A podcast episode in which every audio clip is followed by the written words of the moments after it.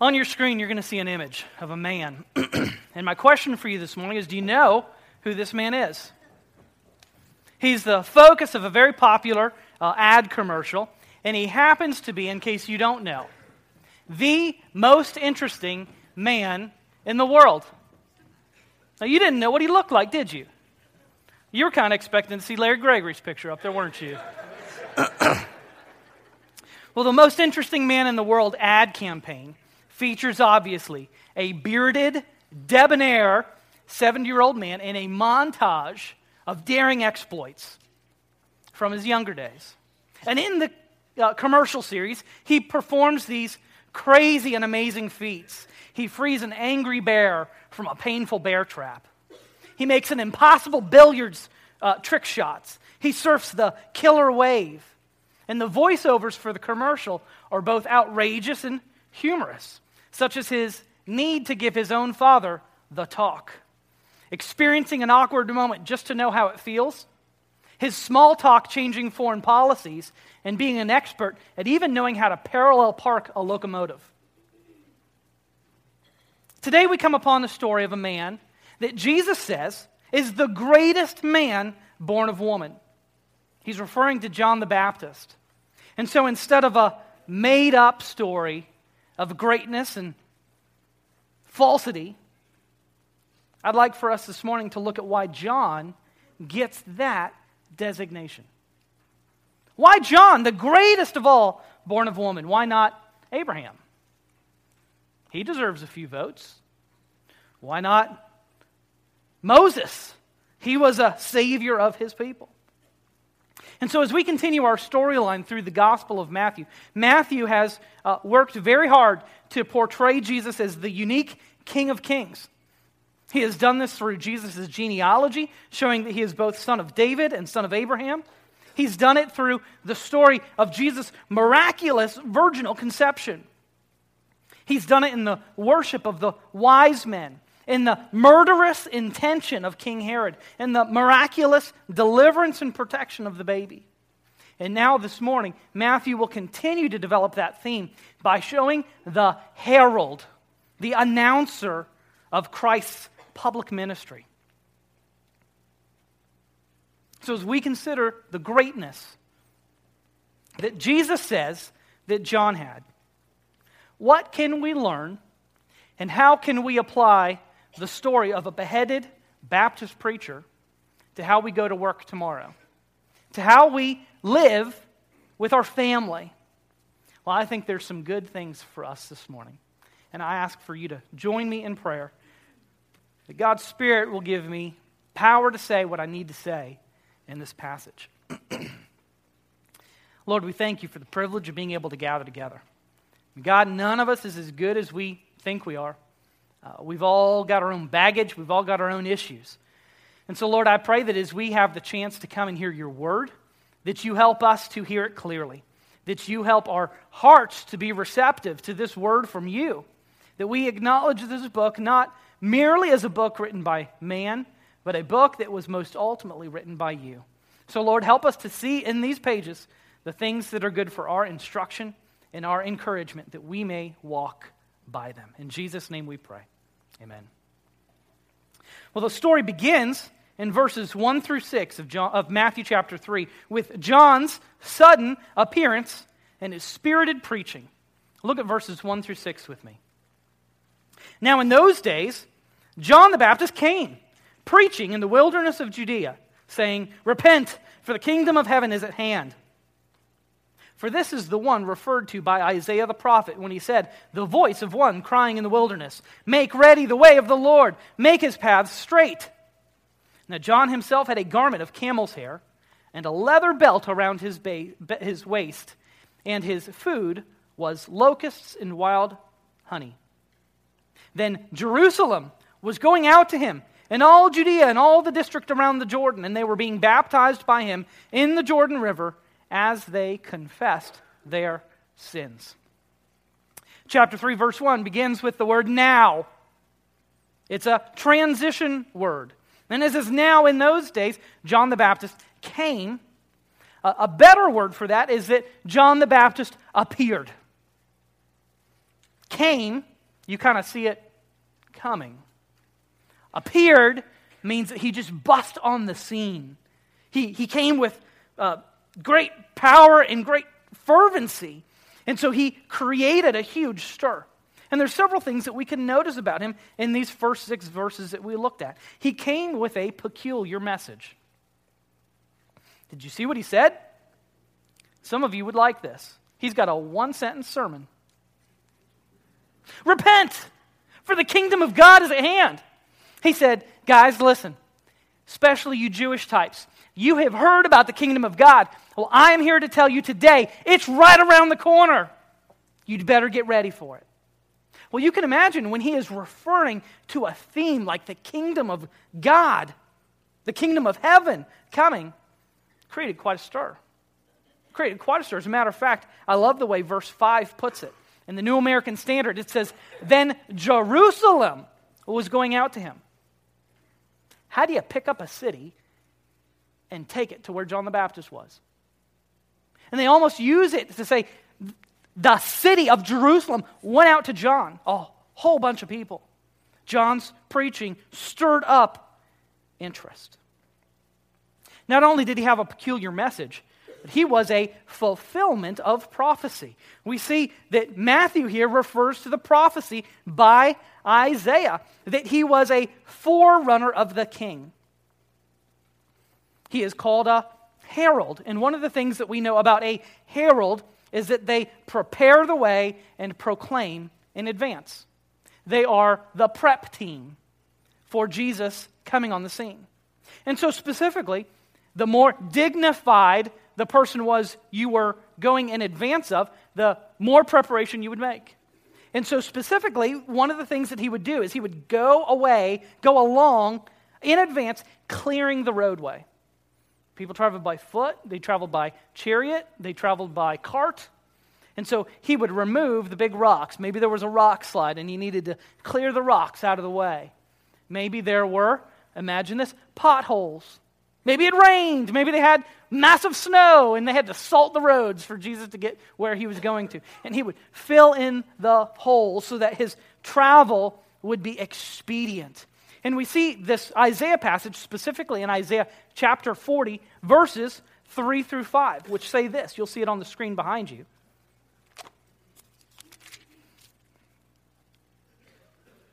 A voice is calling, Clear the way for the Lord in the wilderness. Make smooth in the desert a highway for our God. Let every valley be lifted up. Let every mountain and hill be made low. And let the rough ground become a plain, the rugged terrain a broad valley.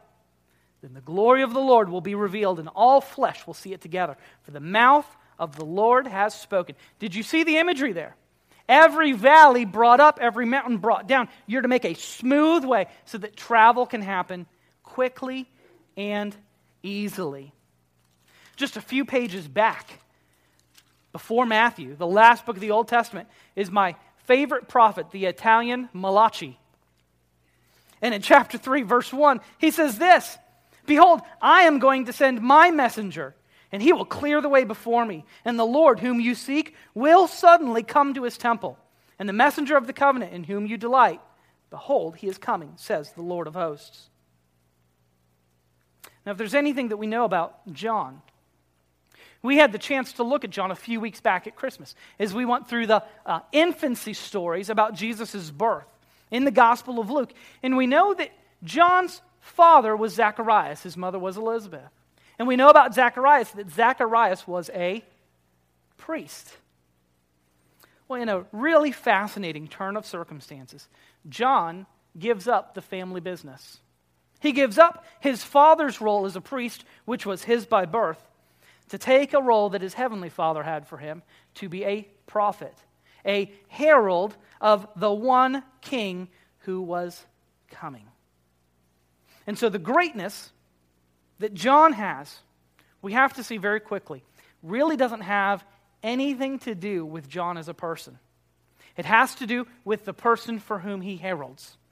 And the greater the person you herald for, the greater you are. And because he heralds for this one who is Emmanuel, God with us, the son of David, the son of Abraham, the long promised one who will usher in the kingdom. That means that John is the greatest because he heralds for Christ the King. Not only did he have a peculiar message, and not only was he a fulfillment of prophecy, but he had a strange manner. This is made really clear in these first few verses. He preached in the wilderness. Now, um, Billy Graham didn't do that. Billy Graham preached in stadiums, he preached in cities. Why in the world, if you want to preach and you want people to hear it, would you preach where nobody is? You're preaching to cactuses, rocks, and sand. But he preached in the wilderness, and he was just a little bit odd. I have a feeling that some people would really struggle with John the Baptist filling the pulpit here because he would not have a suit and tie on. He'd have camel fur and a leather, ba- uh, leather belt. And good Lord, let's just hope he brushed his teeth eating locusts and honey. He was just a little strange. He had a strange manner. But even the strangeness of his manner is tied back to the prophecy about him. You see, all throughout the scriptures, back again in the book of Malachi, chapter 4, verses 5 and 6, we hear this Behold, I am going to send Elijah the prophet before the coming of the great and terrible day of the Lord. He will restore the hearts of the fathers to the children and the hearts of the children to their fathers, so that I will not come and smite the land with a curse. God is promising in the last book of the Old Testament that he will send Elijah who had ministered previously. And so there was an expectation that before God's kingdom came, this fiery person like Elijah would show up. When we go to the book of Luke, chapter 1, verse 17, where we are told about um, John the Baptist's conception, we are told that he will have a very special mission. And it says this It is he, John, who will go as a forerunner before him in the spirit and power of Elijah. Now, many of your Old Testament uh, uh, believers thought that when Jesus, when God said that Elijah is going to come, that there was going to be a physical resurrection of Elijah. That Elijah died, he'd be resuscitated, and he would minister again. But the Gospel of Luke makes very clear that this is one who is coming like Elijah in his spirit and with his power. But they didn't quite get it. When you go to John's Gospel, the Gospel of John, John the Baptist is preaching all over the place. And they're going, wow, who is this guy? He is attracting oodles of people. And so they send out an inquisition committee to go see who he is. And they say, Are you the Christ? You know he says? Nope. Are you Elijah? Nope. Are you the prophet? Nope. Not any of these things. They expected Elijah. And he went in the spirit and power of Elijah. So the story begins with John's appearance and preaching, and it continues in verses 7 through 12 by describing a significant confrontation. Look at what God's word says. when he saw, when John saw many of the Pharisees and Sadducees coming for baptism, he said to them, You brood of vipers, who warned you to flee from the wrath to come? Now, is that the most effective way to treat baptismal candidates? I'm not going to try that. That's what he says. He says in verse 8, Therefore, bear fruit in keeping with repentance. And do not suppose that you can say to yourselves, We have Abraham for our father. For I say to you that from these stones God is able to raise up children to Abraham. Behold, the axe is already laid at the root of the trees. Therefore, every tree that does not bear good fruit is cut down and thrown into the fire. As for me, I baptize you with water for repentance. But he who is coming after me is mightier than I, and I am not fit to remove his sandals. He will baptize you with the Holy Spirit and fire. His winnowing fork is in his hand, and he will thoroughly clear the threshing floor. And he will gather his wheat into the barns, but he will burn up the chaff with unquenchable fire. We already saw from the beginning part of this chapter that all of Jerusalem, the entire city, went out to John. So, evidently, going to John was the cool thing to do. So, not wanting to be caught unaware, what do the religious leaders do? They join the caravan. If everybody else is going to John, if John's the fad, then we're going to go too. They didn't want to miss out. And what happens here in this confrontation, we get our first indication of animosity between John and the Pharisees and Sadducees. They show up, and he starts hollering. Sounds like a tent meeting. He's ready to go. And this foreshadows the future problems that Jesus will have with the Jewish leaders.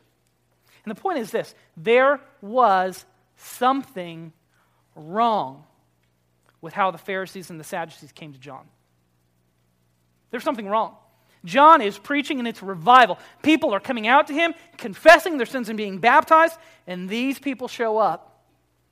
And John has been at it long enough to have some discernment about those who are coming for baptism. Now, we know from Jesus' own lips that the Jewish religious leaders, they were fancy. They were fancy and they wanted respect.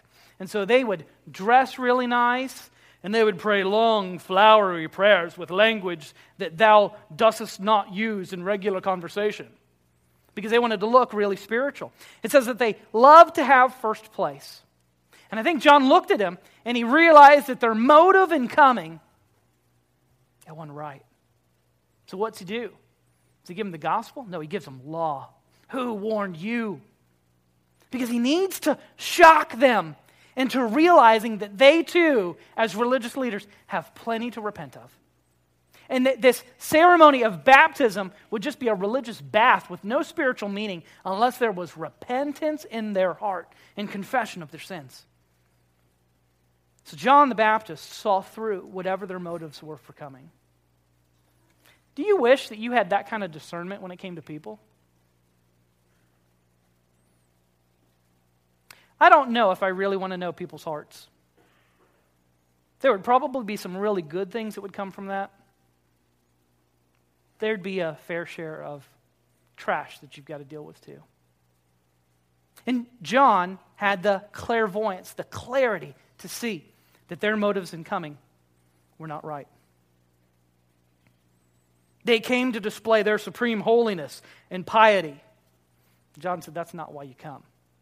You come humbly and you come confessing your sin.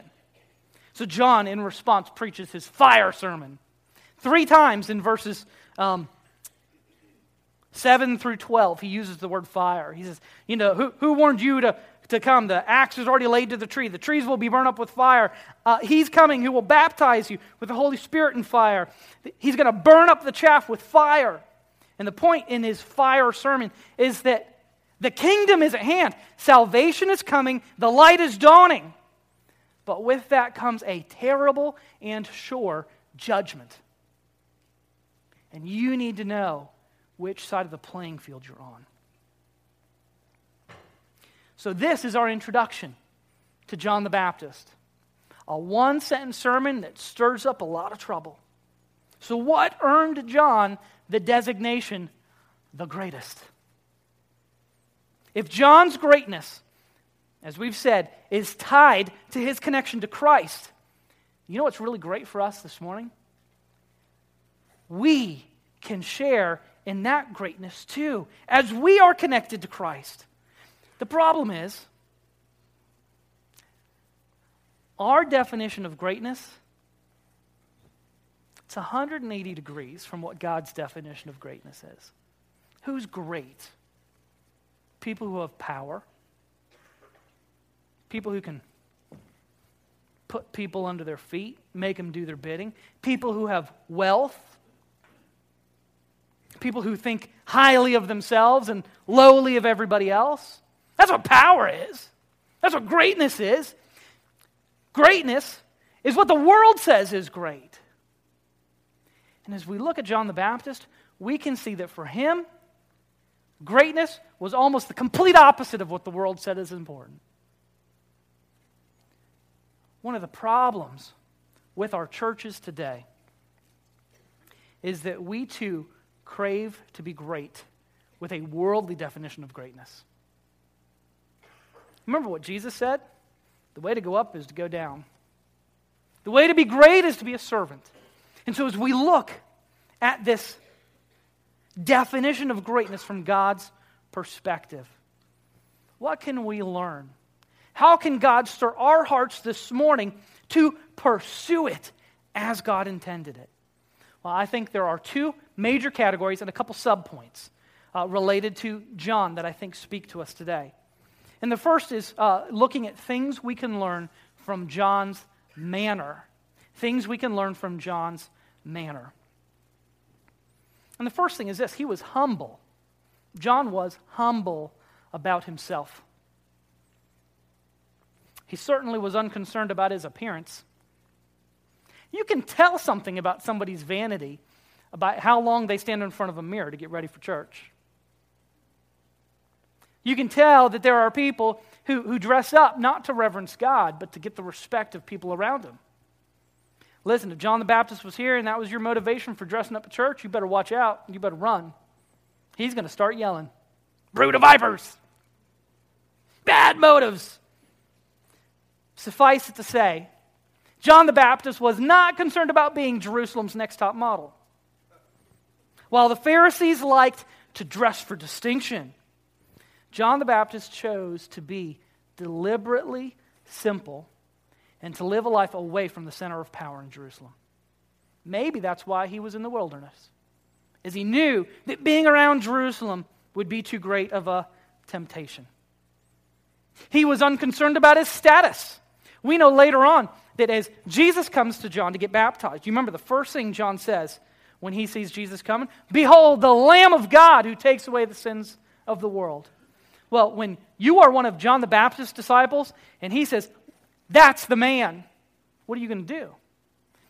John's disciples stopped being his disciples and they became Jesus' disciples. What happens when your small group gets messed up? They start following someone else. You know what John said? I must decrease. He must, he must increase. He was humble about his status. So, you know what? A win for the kingdom is a win for me. And I don't care that my small group is bigger than his. Because the purpose of my small group is to point to him. And so it's a, it's a virtue, it's a success to see my followers following him. And sometimes when we think about humility, we tend to think that humble people are really weak. They have no backbone, they're humble. Can you say that about John? He's humble. He's glad to say, listen, this guy that's coming after me, I'm not even fit to take his shoes off. I'm willing to decrease so that he can increase. I'm willing to be weird, eat weird food, wear weird clothes, live in a strange location. He was humble, but he was not timid or weak. Because, number two, one of the things I love about his manner, he was humble, but he was scared of no man. Did you hear how he spoke to the religious elite? The Republicans and the Democrats show up at his, his church meeting. And you know, he, he doesn't say, Well, I, you know, I need to get the fine china out for these guys. He says, You know what? They're sinners too, and they need to hear it. Because they've surrounded themselves with a bunch of people that aren't going to tell them the truth. And this may be my only chance. So here it goes. Wind her up, let her go. Scared of no one. He preaches to the point, do you know what happens to John the Baptist? Kids, plug your ears. He gets his head chopped off. Is that a humble man? We tend to think that a humble man is going to find a cowardly way to preserve his own life. John is tremendously humble about himself. He is absolutely not scared of any man. Because number three, he was completely serious about his commitment to God. How can a man be humble and yet not scared? God does that to a man. He was so serious about God that it impacted where he lived, what he said, what he ate, what he wore. Friends, shouldn't that be true of us? How many of you have moved in the last five years? Anybody? We got a couple. All right, I'm going to pick on you. There's not a lot of you. But I'm going to pick on you, and it applies to everybody else. Did you move where God wanted you to move? That's in the book of I Say So, chapter 60, verse 6, in case you were wondering. Some of you are going, God said where I should move? Man, I missed that. I better go back through my daily Bible reading time. No, the question is serious. Did you move where God wanted you to move? Young people, high schoolers, college students, You're making decisions about your future, what you're going to do for a living. Now, the skills and the abilities that you have, who gave them to you? You can use the Sunday school answer because it's right. God gave it to you. So let me just ask this question Have you asked God what He wants to do with your life? Because if you become a missionary when God wants you to be an engineer, guess what? You've sinned. That, that'll sink in here a little bit later. You have to do what God has called you to do because that's His plan for your life. Be a missionary engineer, be a missionary at your business. He was so serious about his commitment to God that it affected everything. And for us, the truth is how you think of God should have an obvious impact on everything that you do. The clothes that you wear, the car that you drive, the way that you carry yourself. Temptation is to think of John as weak because he's humble. But his interaction with the Pharisees and the scribes proved that wrong. He was strong in the Lord. We need men and women with John the Baptist manner today. Humble about self, not scared of man, and serious about God. We also learn things from John's message. We referred to it earlier about the kingdom of God being right around the corner. But let's take a little bit closer peek at this. And there are three things that I see, kind of one big sentence. But the first is uh, about John's message is that he preached a message of repentance. He preached a message of repentance. Repenting is more than merely saying you're sorry. Oh, sorry for the inconvenience. Or if you're driving and you cut somebody off, what do you do? Sorry for cutting you off. Jerk. That little hand wave doesn't get you off of cutting me off. You know, we, we just we find ways to kind of say, sorry. That's not repentance. That's not repentance. You must admit, you must understand that sin isn't just against another person. Primarily, sin is an affront to God. We know the story of David, the man that the Bible says was a man after God's own heart, who committed murder for the purpose of adultery. And when he was convicted of his sin, listen, there's a lot of people that David needed to repent to. He needed to repent to Bathsheba. He needed to repent to her husband. He needed to repent to the country that he led. But in Psalm 51, verse 4, what does he say? He says, God, against you and you alone I have sinned. You will never sin against God that doesn't have an effect on people. So David went right to the root and said, Yes, I have sinned against people, but primarily my sin was against God. Now, when we talk about repentance, repentance is a lot of things. And perhaps the best definition that I've heard of repentance is that repentance is a change of heart that leads to a change of mind, that leads to a change of action. The idea of repentance is, is the idea of an about face, where you're marching this way and you turn around and you go this way. You are, uh, you are making a decision to walk in a different way. The issue is it's not just an intellectual decision, it's a decision where God has changed your heart, He has changed your mind, and the result is that it changes your action. And repentance, very clearly from this passage, requires confession. Now, I know there's some of you out there that keep track of big words that I use. So I'm going to give you a big one, but I'm going to define it.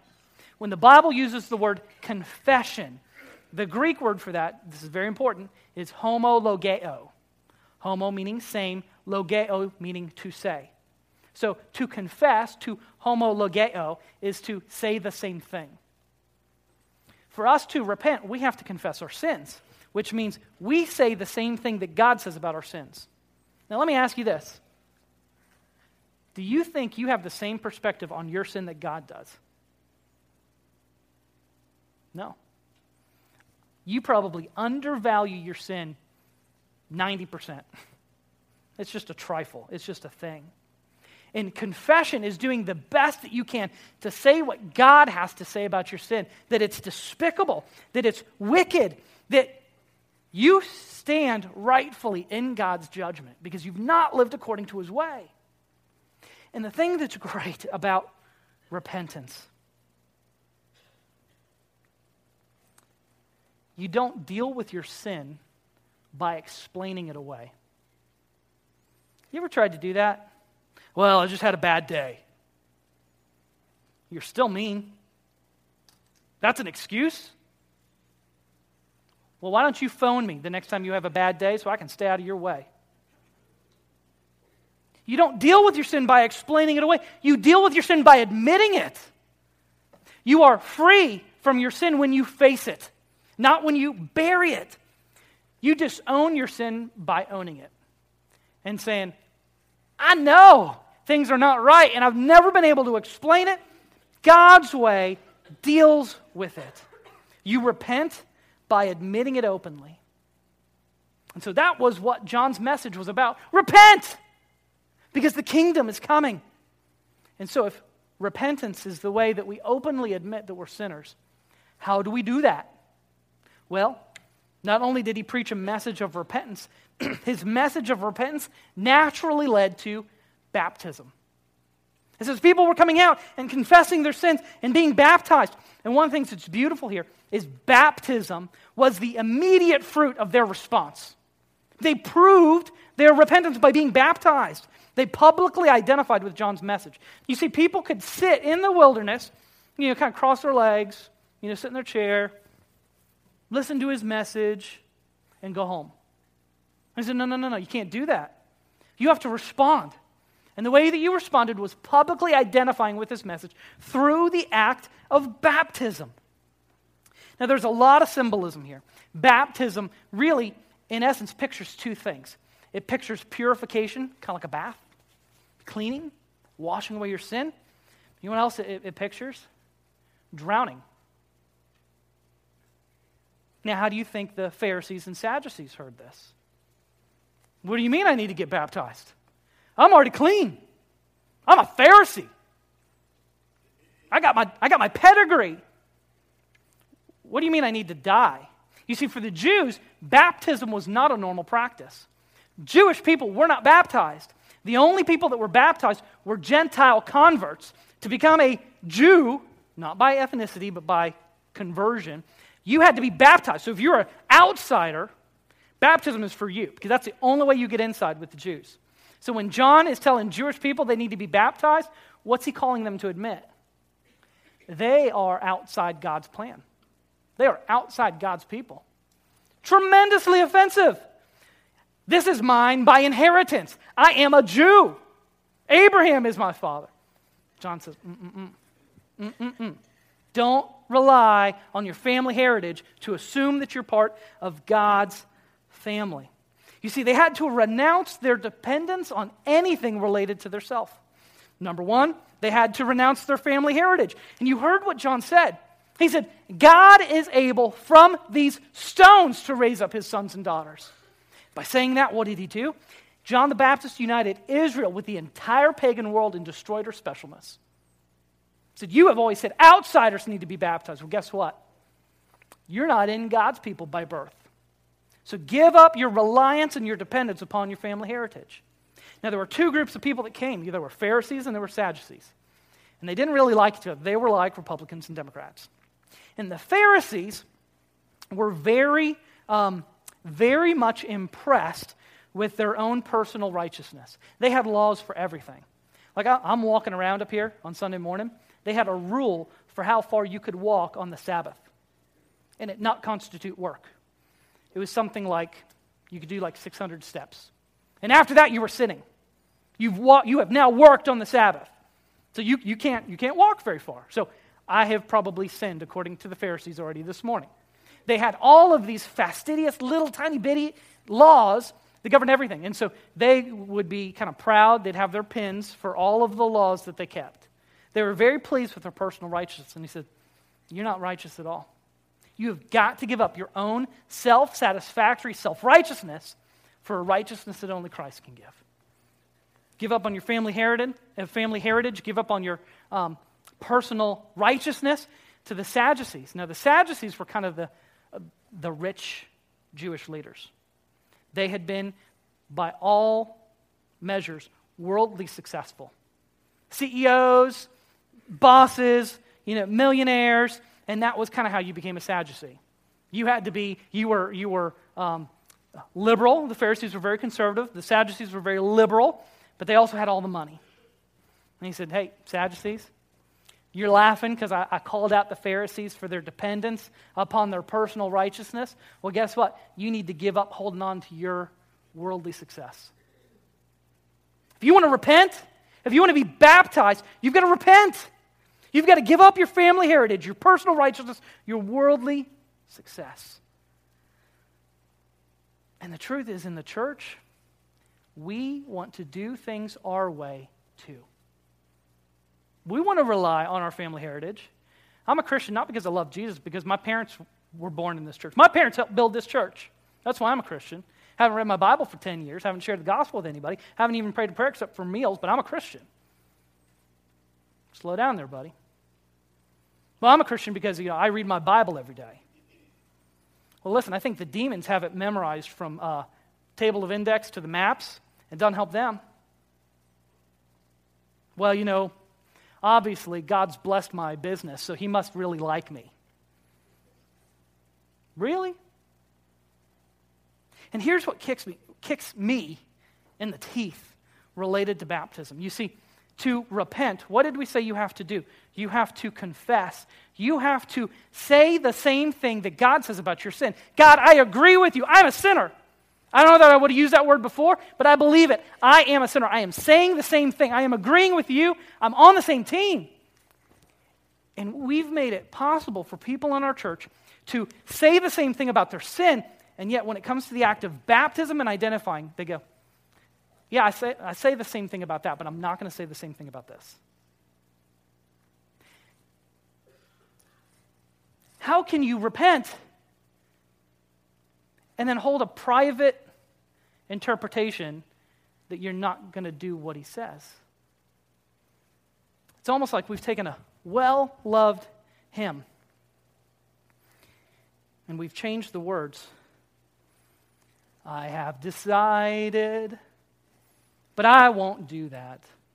I have decided, but I won't do that. I have decided, but I won't do that. Ain't getting wet, ain't taking no bath. And for John, for the Bible, baptism was the way you publicly identified with Christ. It was a public display to tell the world that you are a repenter. And as a matter of fact, in the first century, that's what Christians were called repenters. Now, if that was our definition of church me- membership, how many repenters do we have? It's not 750. How many repenters do we have here this morning? And if the only time you ever repented was when you walked an aisle a long time ago, you haven't repented since then, I don't know that you quite got the message. I love what Pastor Larry prayed just a few minutes ago. God, look over, cover the multitude of sin that's even in this room this morning. We need to repent every day of our life. His message was one of repentance, but it was a repentance that led to and was proved by baptism. And friends, listen, this is not a denominational argument. I just want to ask you what does the Bible teach about baptism? The Bible teaches that people who have repented will obey him in baptism. And so, if you have not been baptized, please hear my motivation with this. My job is to help you obey. So, I know by talking, hopefully in a Baptist church, about baptism, that doesn't rate anybody's ire. Listen, I don't know what y'all talk about when you go home after the sermon's over. Please hear my heart. The Bible's clear that we follow God by repenting and being baptized. Now, for some of you, that's not an issue. You've got that completely taken care of. What is there for you to learn to be among the greatest like John? Be a repenter, be baptized. But did you see what else John said? He said, bear fruit in accordance with repentance. Be a fruit bearer. You don't just bear fruit once, but continually. And the point is this what we say we believe orally needs to be lived morally. What you say you believe out of your mouth, you need to walk that way. What you say orally, you need to live morally. And God will bear fruit in your life. And so, friend, whether you are at the beginning, starting line of the race and considering what it means to repent and confess your sins and to be baptized, or whether you passed those mile markers a long time ago, you need to think about how you're bearing fruit in your life.